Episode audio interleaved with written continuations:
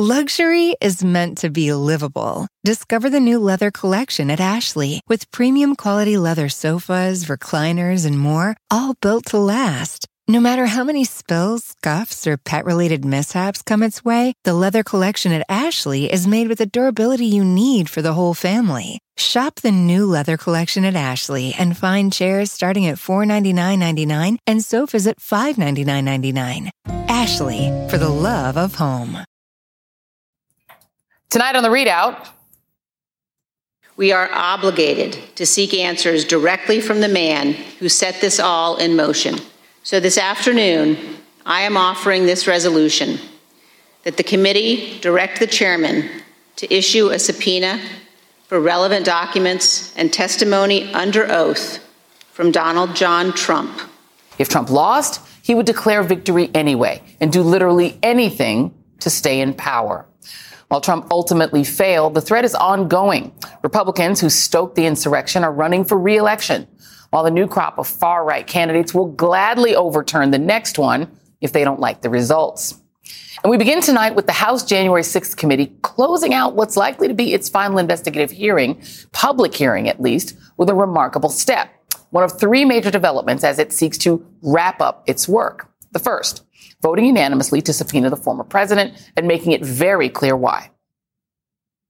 He's required to answer to those police officers who put their lives and bodies on the line to defend our democracy. He's required to answer to those millions of Americans whose votes he wanted to throw out as part of his scheme to remain in power. This committee will demand a full accounting to every American person of the events of January 6th.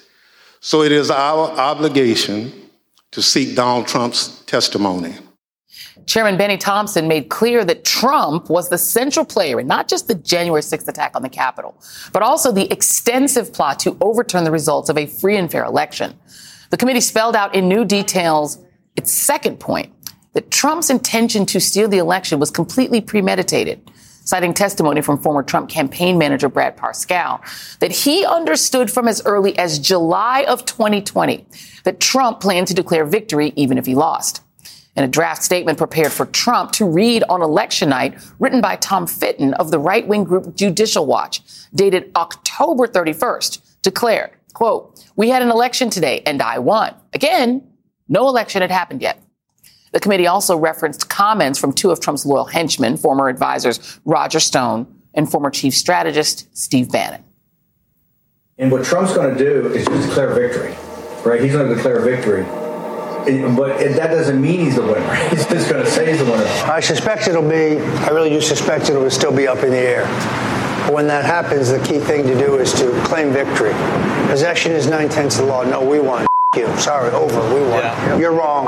you. New evidence also showed Trump's state of mind surrounding his failed attempt to overthrow the election through meritless legal challenges, including counting on his stolen Supreme Court to be his trump card, only to have his challenge to the results in battleground states rejected. The president's just raging about the decision and how it's wrong and why didn't we make more calls? And so he had said something to the effect of, I don't want people to know we lost Mark. This is embarrassing figure it out. We need to figure it out. I don't want people to know that we lost. Today, even as the committee hearing was underway, the Supreme Court shut him down again, rejecting his request to intervene in the court fight over classified documents seized from his Mar-a-Lago compound. But some of the most damning new information in today's hearing came from evidence about what federal law enforcement and the Secret Service knew about the threat of violence prior to the final step of the former president's scheme, the insurrection on January 6th itself including a summary from advisors at the Department of Justice and FBI about communication saying things like invade the Capitol building and engage in political violence. Testimony from Joint Chiefs Chairman General Mark Milley showed that other agencies were also aware of the threat of violence, including a warning from a deputy defense secretary on a national security call. During these calls, I only remember it in hindsight because he was almost like clairvoyant.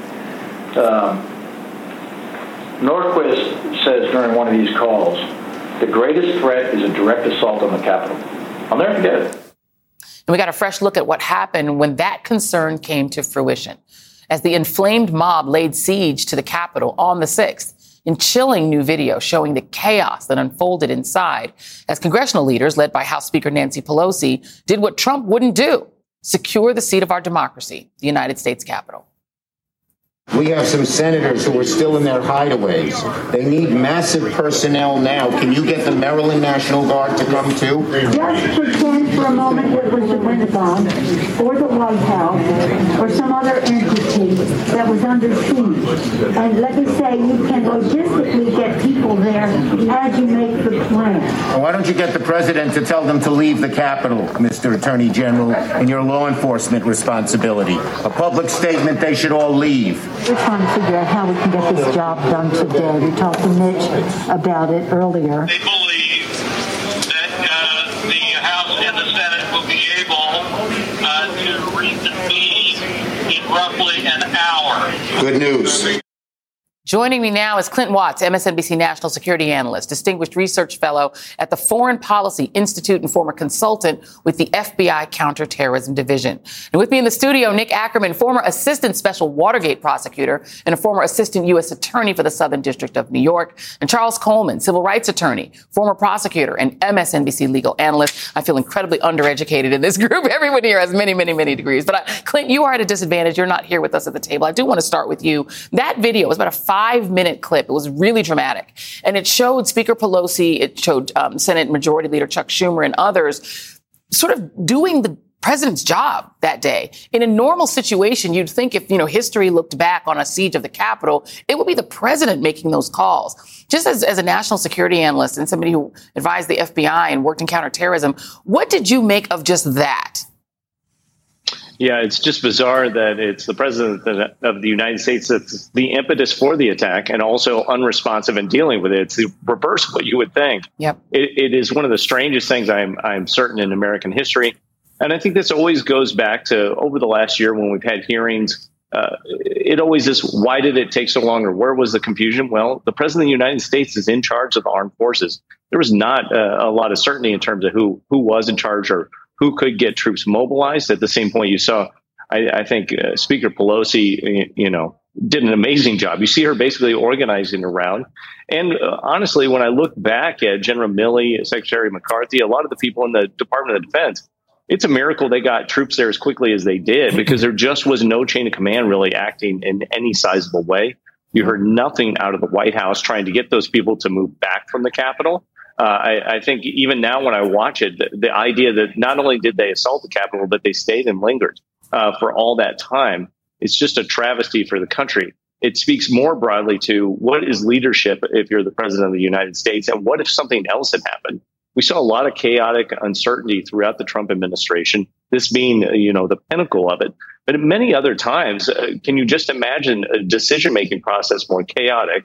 How insane it was at the White House, and just how lucky we were that we didn't have a massive national security issue that really required a, someone with temperament, someone with poise, and someone who could make a decision in a in a way that would get all of the wheels in motion. And so that clip, I think, what it really shows is just how lucky we were to get through January sixth. Uh, with uh, even as terrible as it was, that it wasn't much worse on that day. Indeed, and and you know, to the gentleman at the table, I mean, uh, Nick and Charles, the thing that is the most dramatic and sort of insane about it is that it was the president of the United States who was directing that attack upon his own capital and upon his own vice president. So this wasn't the president failing to do his duty right. because the attack happened and he didn't know what to do. So Nancy Pelosi had to do it.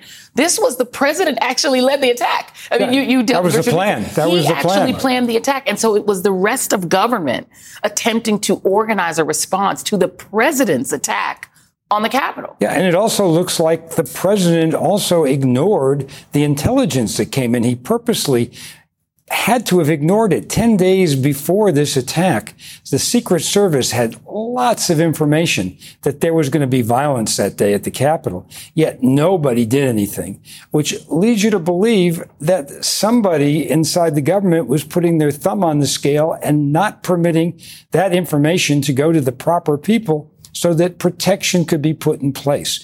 I mean, that really deserves a very thorough investigation as to the people that received that intelligence, where it went and why nobody did anything. I mean, and the reality is, Charles, I mean, you have Donald Trump attempting to manipulate the Department of Justice to aid in this attack.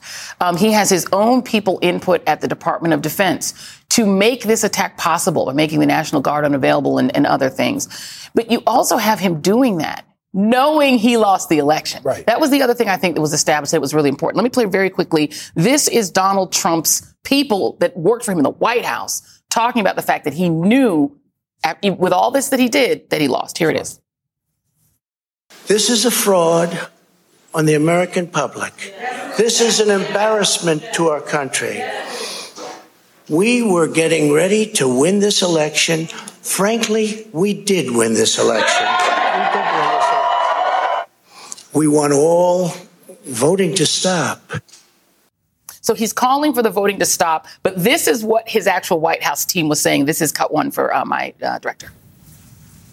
We're in the Oval and there's a discussion going on.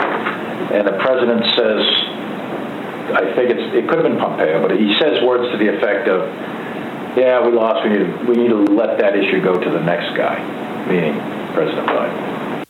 I remember maybe a week after the election was called, I popped into the Oval just to like give the president the headlines and see how he was doing. And he was looking at the TV and he said, Can you believe I lost to this effing guy? Mark raised it with me on the 18th. And so, following that conversation, where the motorcade ride driving back to the White House, and I said, like, does the president really think that he lost? And he said, you know, a lot of times he'll tell me that he lost, but he wants to keep fighting it. And he thinks that there might be enough to overturn the election, but you know, he, he pretty much has acknowledged that he that he's lost. Charles, there are people on trial right now for seditious conspiracy who are acting on his behalf. He knew he lost. Right. Is he, in your view, a seditious conspiracy a thing he might have to deal with soon? I think the question becomes an attempt. When you look at what the January 6th committee has done, and what the responsibility of a prosecutor is to do. You are supposed to take away questions that the jury may have. Reasonable doubt is rooted in questions.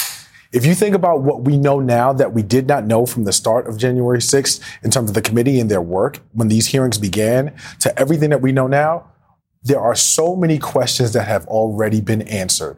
Whereas if Donald Trump never shows up and we don't hear a word from him, if he does not comply with a subpoena, we still know that it is very clear that Donald Trump knew this was going to happen, that Donald Trump wanted this to happen, and Donald, that Donald Trump used his power and authority to allow it to happen? Those are the central questions that you're talking about when you're talking about sedition. The connections, those things, those have been established. Those links have been made. His intent, that has been clarified. So the only thing that is left right now is to see what Merrick Garland and the DOJ decide to do with the information that has come out from so many different witnesses and all pointed to the exact same place. Yeah, I mean, and Clint, this it was Donald Trump who was in control of all of these executive branches of government, meaning he can the, the, the DOJ, the FBI, all of these are in the purview of the executive branch, and so he, in theory, had the tools to either stop an attack on the Capitol or theoretically to wage an attack on the Capitol. The Secret Service, all of that, they all work for him. I, this is, I mean, I think people maybe are having a hard time getting their arms around it, how frightening that is in American history to have a United States president try to use and manipulate all the powers of government in order to stay in power. Yeah, it, he, the travesty is he put people that support him uh, against people that worked for him. Uh, that's the the strangest part of this is he actually incited uh, people to go to the Capitol and attack people that worked in the executive branch. Uh, and the other wrinkle of this all that has been so strange is being allegedly pro law enforcement and then putting people onto law enforcement. It's always made no sense. I think that just really speaks to why you see. Just think of it from the foreign perspective. If you're a foreign country, Vladimir Putin uh, Xi Jinping in China or any leader around the world, and you watch the leader of the United States stick his own people in a violent attack against his own institutions. Remarkable uh, to think about and to think of the opportunities that you see as a foreign. Go to the domestic situation today and how this is really playing out. That election conspiracy, that that lie is powering candidates to assume offices to undermine the ability to conduct democracy. These are people running for positions like Secretary of State, trying to do intimidation of poll workers. Uh, poll workers are either paid very little or do it voluntarily in many ways. And think about what they're facing in the midterms coming up, still based on the same lie that brought about January 6th. What will happen in this country as it unfolds if every election is, is overturned by whoever is in power? This really corrodes democracy from the ground up. And I think that's where we sometimes lose sight of it. We, we talk about it at certain points, uh, you know, in the election cycle. We're what less than a month out. Uh, what's it going to be like on election day this time around? And will the lie die, or could it get a new life in a new form. Right. And I mean, you talked about, the, you know, uh, Donald Trump not, you know, where did the information go once the intelligence came in? I'll tell you where it didn't seem to go was to Congress because Congress was completely unprepared. They were the potential victim and they had no idea what was coming. It seems pretty clear from that video that you saw, that five minute video. Um, and so they literally left the Congress and the vice president quite deliberately exposed to potential death. Well, that was the whole point. I mean, they wanted to stop that count. They wanted to stop the electoral count at all costs. And that was the point of the violence. I mean, I think you hit the nail on the head when you talked before about sedition, the Oath Keepers, and the Proud Boys, because those are two cases that have an amazing number of cooperating witnesses, all of whom dealt with Roger Stone, Donald Trump's chief political advisor, and it all goes right back to Donald Trump. So we saw what the January 6th committee has, but we don't know what these cooperating witnesses have told the Department of Justice. I mean, it's very likely that these people have a lot more knowledge about Donald Trump and exactly what his role was and what Roger Stone's role was as a conduit to Donald Trump. We have some tidbits out there from testimony from the summer with Cassidy Hutchinson saying that um, Mark Meadows had called Roger Stone the night before, um, but we don't. There was no evidence today that really tied that together in, in a substantive way. But I think the, the Department of Justice may very well yeah. have that evidence. And, you know, the thing is, Charles, this goes back. I mean, in the summer of 2020, Donald Trump was way down in the polls. The summer of 2020 is when he did his hold the Bible upside down and, yep. you know, tear gas a bunch of protesters in order to get there. Right. Um, it was, he was sinking in the polls. It was clear to anyone who was following the campaign at that point that he was in trouble. The COVID situation wasn't good. So this is a guy who's looking at probably losing, po- you know, at least possibly losing, sure. likely losing. And his people are already saying, but we're just going to say that we won. We're just going to put a plan in place. This feels like a conspiracy that started months and months and months before the election even happened.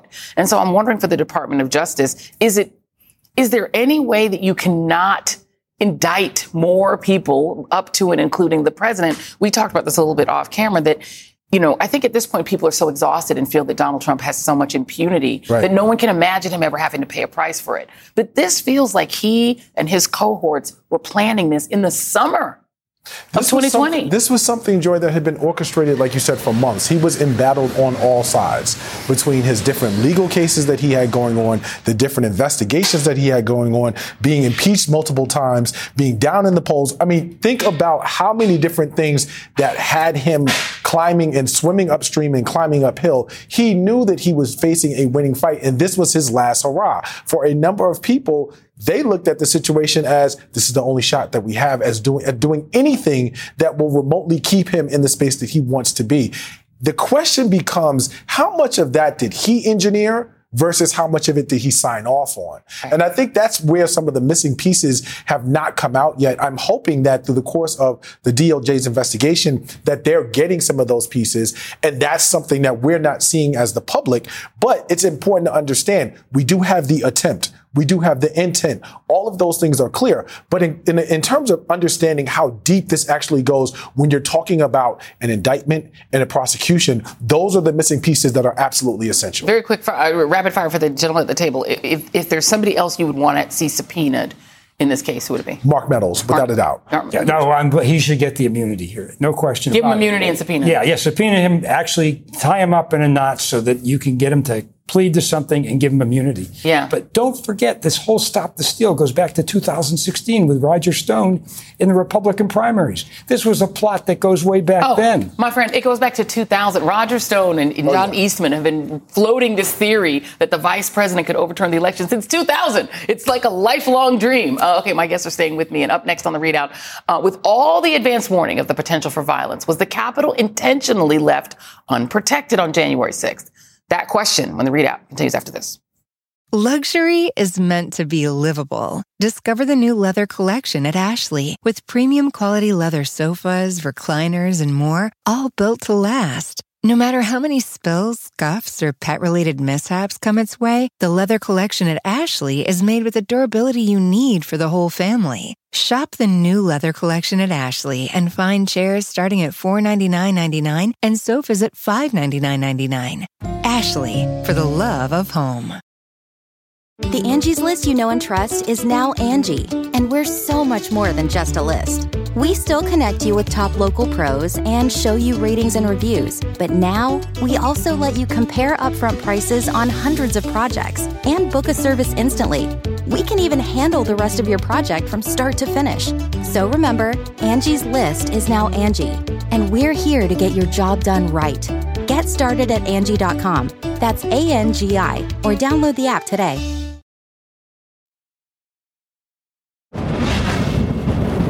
This report, received on December 26th, the Secret Service field office relayed a tip that had been received by the FBI. According to the source of the tip, the Proud Boys plan to march armed into D.C. They think that they will have a large enough group to march into D.C. armed, the source reported, and will outnumber the police so they can't be stopped. Their plan is to literally kill people. Please, please take this tip seriously and investigate further. Back with me, Clint Watts, Nick Ackerman, and Charles Coleman. Uh, Clint, let me go to you first. There's that information that there was a Secret Service field office report that, that the, the, FBI had received, sorry, a report that there could be violence on the 6th. So we know that. There's also a text message that was presented in these hearings tonight that read, POTUS is going to have us march there to the Capitol. POTUS is going to just call for it, meaning the sedition, meaning the Sedition Act, uh, unexpectedly, or just call for them to march, sorry, unexpectedly. Um, how is it possible that the FBI, Clint, and the Secret Service could have failed to pass along a dire warning about the potential violence? Um, and should Chris Wray maybe appear at a hearing and answer that question regarding the FBI? Yeah, it's a, it's a little surprising in terms of the way they've talked about it over time, um, because it's just odd, right? Like, why uh, didn't they bring this up? I think the Secret Service message. I, I can tell you, Joy. I saw that same Donald.win post. I, everyone saw it. I think if you lived in Washington D.C. in the month prior um, to January 6th, you knew this was coming. Yep. Um, what's confusing to me is why, as a collective organization, the federal government didn't take some responsibility for it. I think there's a couple things to think about. One, Washington D.C. is the worst city in terms of coordination because it's so much federal plus the district trying to coordinate things. I think that was a big part of it. The second is in in terms of defending the Capitol. Uh, why w- weren't the Capitol Police informed or really brought up to speed about this? If they knew uh, the Proud Boys or any of these groups, those keepers were trying to be outnumbering the officers on, on on duty that day, then you would obviously want to increase that. Another point that I think is super important, which has come up in some of the hearings, is the leftovers of the protest in the summer uh, of 2020, where you had General Milley caught out there, you had uh, Secretary Esper caught out there in a weird situation where it looked like they were involved with President Trump when he was going into the uh, uh, tear gas situation, showing the Bible, which put everybody on a rearward fo- footing. They didn't want to be seen as the military getting involved in anything involving the democratic process. Because what was also on the Donald.win at that time was uh, martial law. General Flynn calling for martial law, saying the military was going to mobilize. So, in effect, what that created is this delayed reaction time across the board. Intelligence was not shared. And the answer I've not heard over the last year and a half is what is the FBI and federal law enforcement allowed to watch on so- social media? When are they allowed to trigger an investigation? What leads to a full field, what we would say is a full field investigation? and a response. And I, and to this day, just sitting from the outside and having worked in a lot of these agencies, I don't know who's in charge of that. I don't know what they're able to watch. I don't know how they would stop another attack in this way, especially when all the signals are right out in the open. You and I, I'm sure we talked about it, Joy, before January 6th even happened. Yeah. And yet all of us watched it unfold knowing that it was going to happen. Every everyone I knew, uh, law enforcement friends, were all saying, "Stay away from the Capitol," because Donald Trump, by the way, said it was going to be wild on January 6th. Everyone around here knew something bad was going to happen potentially on January 6th, but nobody paid attention to it. And Charles, the other potential explanation, because the or here, is that if you think about the Proud Boys, they had nurtured relationships with law enforcement for years. Right. Uh, the leader of the Proud Boys, Enrique Tarrio, was the head of Latinos for Trump.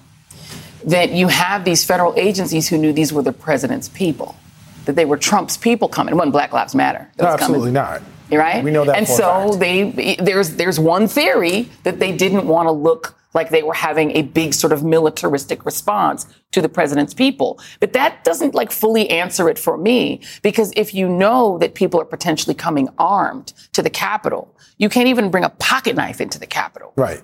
So doing nothing seems real suspicious. That doesn't hold water. And we know that if this were any other group of people, if this were a group of 100 of the world's best and biggest Muslims and showed up on the Capitol that day, and there was a Facebook post about it, it would have been shut down a week before it even happened.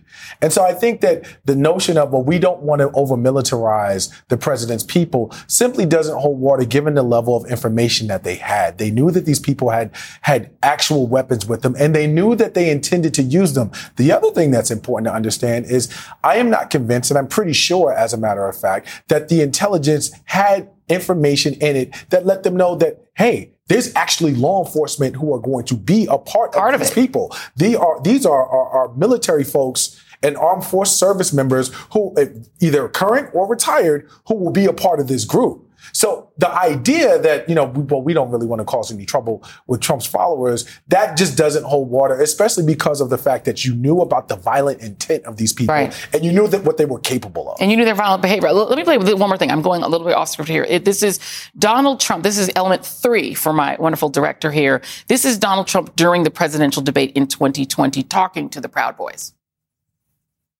Give me a name. Give me a White name. Go ahead. supremacists What and would right you like me to supremacists. condemn? White Proud Boys. supremacists and right Proud militia. Boys, stand back and stand by. One of the things we heard, Nick, in the hearing today is that when Donald Trump said that, the Proud Boys literally stood back and stood by. That the Proud Boys were using that language, that you had Donald Trump being able to militarize and demilitarize that crowd. As he spoke, they acted. He says, go home, they went home. They were literally acting on his orders, even in the crowd. But Donald Trump telegraphed that he had some influence, right, over the Proud Boys. And then it turned out he sure did. Well, he did. I mean, the, person who had the input over the Proud Boys was Roger Stone. He had a long. they're his security. Yeah, he's he. No, I'll forget the security that day. It goes back before that, where Roger Stone had relationships with all of these people. So this was a, a group that Trump was already uh, using and had contacts with indirectly. I mean, he wasn't doing it himself. That's right. Yeah, I mean, he had Roger Stone doing it. And that's why Roger Stone is such a critical piece in this whole story that has not come out publicly. It, you're absolutely right. And his relationships were not just with the Proud Boys, they were also with the Oath Keepers. We're going to talk a lot about that because we have a, a documentarian on a little bit later in the show that's going to get into that. But I do want to acknowledge this pin. If you guys see me with my Black Excellence pin, it matches the one uh, that Charles Coleman has on. He gave it to me. And so I want to thank you for the pin. I got Absolutely. swag. You don't, you know, they don't, you don't normally receive swag. Absolutely. When you're I had, to, I had to share my brand, my Black Brilliance brand. Um, you embody that, you exemplify that, and so Joy is just such a pleasure. Oh, thank you. To see you represent Black. I was not trying to solicit that compliment, but I will take it. thank you very much, Clint Watts, Nick Ackerman, Charles Coleman. Thank you all very much. Coming up, Trump uh, Trump crony Roger Stone, as we just mentioned, played a starring role in today's hearing, thanks to the work of documentary filmmaker Christoffer Guldbrandsen, who joins me next. Luxury is meant to be livable. Discover the new leather collection at Ashley with premium quality leather sofas, recliners, and more, all built to last. No matter how many spills, scuffs, or pet related mishaps come its way, the leather collection at Ashley is made with the durability you need for the whole family. Shop the new leather collection at Ashley and find chairs starting at $499.99 and sofas at $599.99. Ashley, for the love of home.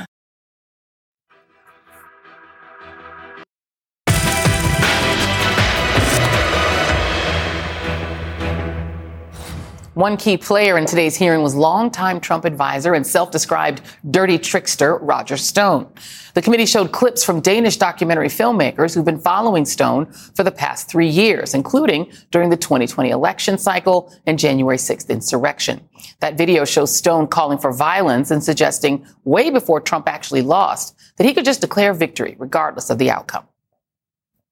Let's just hope we're celebrating. Oh, I suspect it'll be, I really do suspect it'll still be up in the air. But when that happens, the key thing to do is to claim victory.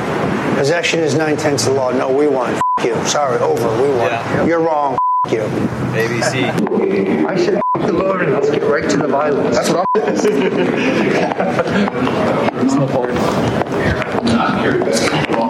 Start smashing pumpkins if you know what I mean.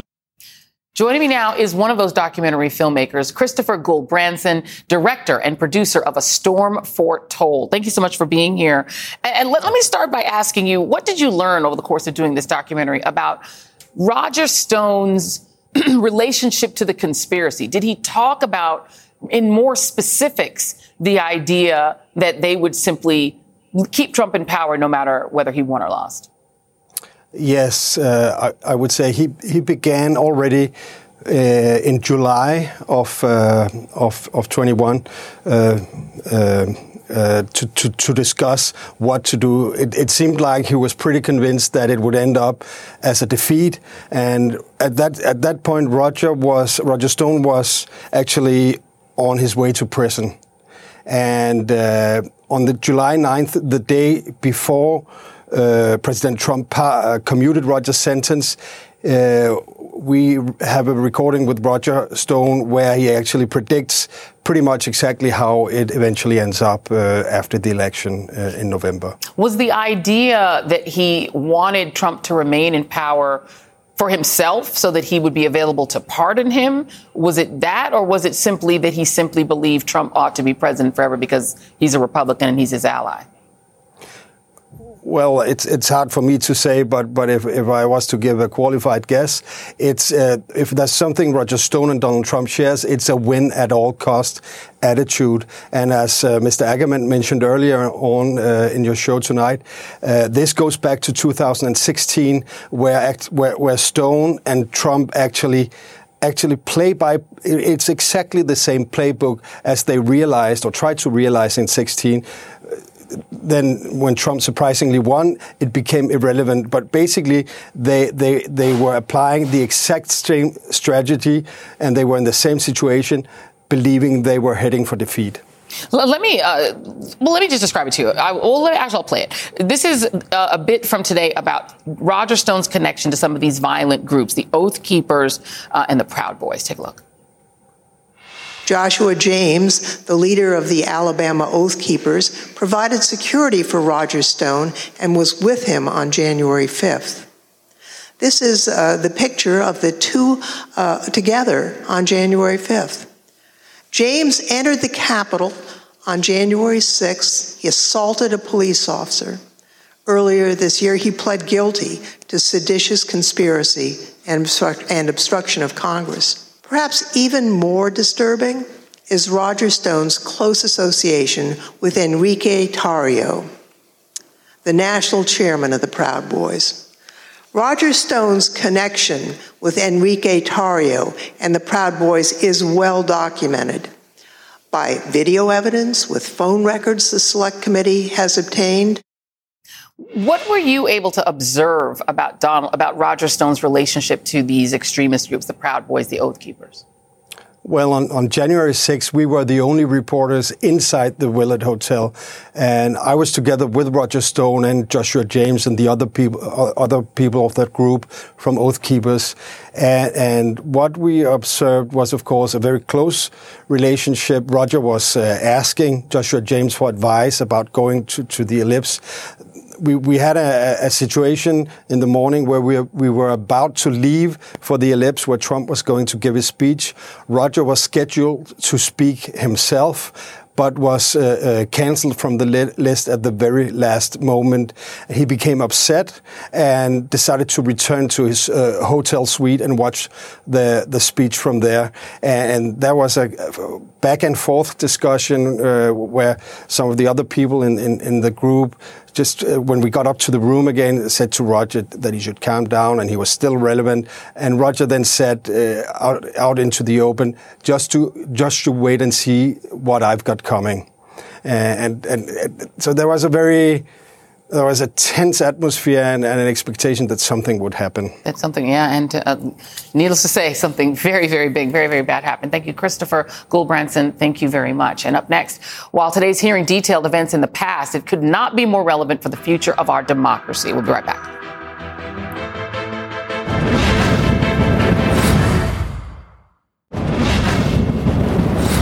A key lesson of this investigation is this.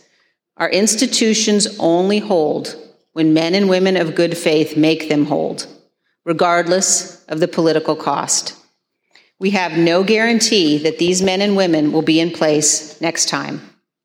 Any future president inclined to attempt what Donald Trump did in 2020 has now learned not to install people who could stand in the way. Congresswoman Cheney is absolutely right. The only reason Trump's plot failed was because there were Republicans across the country who were bound by duty and actually followed the law. But Trump has now driven many of them out. Yet another reminder that the former president's assault on democracy has never, never stopped. And now, with the guardrails gone, what we have left is the current batch of Republican candidates who are willing to do anything to grab and keep power, including stealing an election. According to the Washington Post, 291 out of 569 Republican candidates for the House and Senate and key statewide offices are big lie believers. There's Republican candidates for the Republican candidate for Michigan Secretary of State, Christina Karamo, who has said that the 2020 election was stolen and claimed that Democrats have a satanic agenda. Yeah, satanic. There's Republican Minnesota Secretary of State nominee Kim Crockett, who has called herself the election denier in chief, and Republican candidate for Nevada Secretary of State Jim Marchant, who has said that when he's uh, elected, President Trump is going to be president again in 2024. Then there are Senate candidates like Arizona's Blake Masters and North Carolina's Ted Budd, who have both questioned President Biden's victory.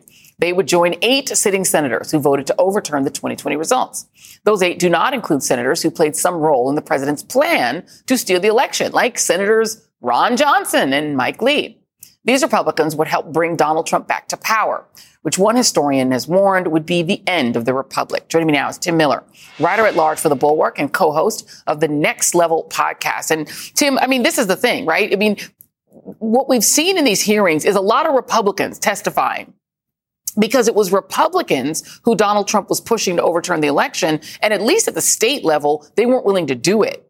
That ain't true no more. He's shoved out those people and they're being quickly replaced by people who will do it next time. Is, does, is, does that message, is that message seeping in among Republicans that you talk to or do they just not care?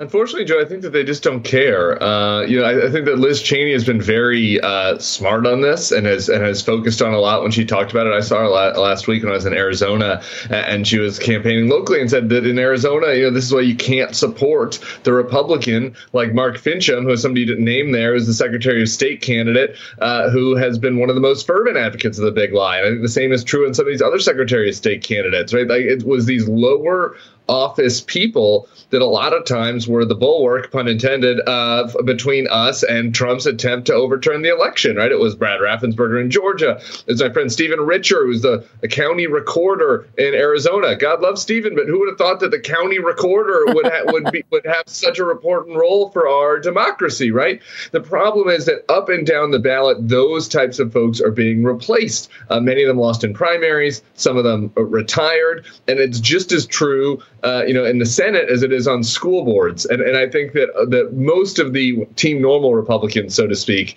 you know, who might do the right thing next time, are putting their head in the sand yeah. and, and, trying to ignore this reality, you know, so that they can stay stay in the stay in power, or like Ben Sasse, they're retiring and going down to Florida where they can, you know, talk to Cicero.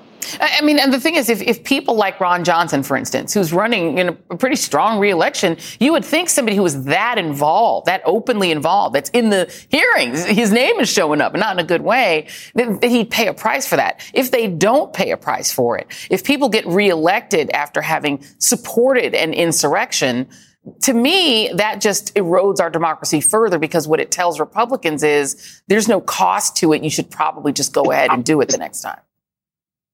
Yeah, and I think this is the frustrating strategic question for Democrats, right? Because on the one hand, you just want to bang the drum about this and hit people over the head and say, this is so important. You have to vote for Democrats this time because of this issue. And I think that's why uh, things like this hearing, the salience are important.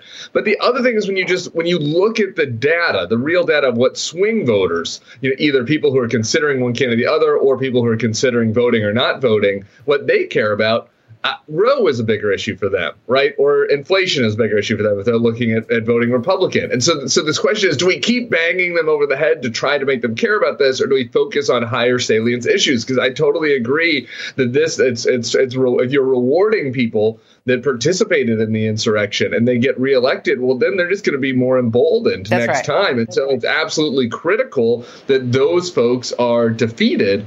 Uh, and so then the question is, what's the best way to defeat them? And, and I think if there was an obvious answer, you know, the, the strategy should be doing it. Yeah, I mean, I'm thinking about some of these people. You know, there are candidates out here. Republican candidates are are, running and saying that people are demonically possessed. Like, I mean, what they think are the way to win. A lot of these Republicans are saying that, well, my Democratic opponent is demon possessed. And, and that works with some people. You know what I, what makes me lose sleep at night, Tim Miller? The number of Americans who I fear actually don't mind if we're not a democracy anymore, as long as in their mind, the right people get socked in the face you know, and that they can feel like good, the immigrants got them, you know what I mean? That people actually don't mind if we're not. That's what I worry about. Yeah, well, that's we're going to go to a dark place if we think about that too much, Joy, because that's a reality, eh, right? And I mean, just look at Georgia, right? Georgia's a prime example of this. How can Herschel Walker still have 46% of the vote? How, right? But it's so important. The question is, how does Raphael Warnock beat him, right? And I think that some people, you know, you viscerally want them to be to be like, kill it, you know, call them demonic, do, you know, play their game. But like the reality is why Warnock is winning right now is that he's winning over a lot of like former Republican types who, who sort of look at him and he seems safe. You know, he seems moderate, like he doesn't seem too crazy. And they're like, yeah, Herschel's so crazy. I'm going to go with Warnock this time. Right. And so sometimes, uh, you know, our emotional instinct, we got to fight it in order yeah. for the better, you know, for, for ensuring someone that's going to protect our democracy is winning these races. I think Tim Ryan is a good example of that, right? Like sometimes all you have to just do is just be seem normal and sane and just like stable like emotionally and just you know like you're not gonna you're not gonna do anything like i don't know make women a ward of the state and make them make 10 year olds give birth like it right uh, and, and i guess my, my my last question here to you is are you hopeful that at some point someone in the Republican Party will say enough? And is there anyone with the moral authority to say we need to actually believe elections are real? No, I'm not hopeful. And this is why I think it's really important to bang on these Secretary of State's races because they all have excuses in the Senate race. Oh, you know, we care about abortion or tax cuts or whatever, so I'm going to hold my nose for the Republican. There is no excuse in Secretary of State's races. So every Republican needs to be asked Will you support Mark Finchem? Will you support uh, the insurrectionists in Nevada and Michigan and these other states? Because their only job is to count votes. And there is no excuse for the Ben Sasses of the world but to oppose those folks. And they all are not doing it because they're being cowardly and I think that is, you know, the big test that unfortunately I think the Republicans are going to fail. Yeah, uh, uh, unfortunately, and and it's frightening because I think that, it, like you said, people have to keep a lot of things in their heads all at once. And Roe is a huge issue, and you know, the cost of things is a huge issue. This is whether we have a democracy. Nothing else matters if we ain't one. If it's just an autocracy, good luck. Uh, Tim Miller, thank you very much. That is tonight's ReidOut. Luxury is meant to be livable. Discover the new leather collection at Ashley with premium quality leather sofas, recliners, and more, all built to last. No matter how many spills, scuffs, or pet related mishaps come its way, the leather collection at Ashley is made with the durability you need for the whole family. Shop the new leather collection at Ashley and find chairs starting at $499.99 and sofas at $599.99. Ashley, for the love of home.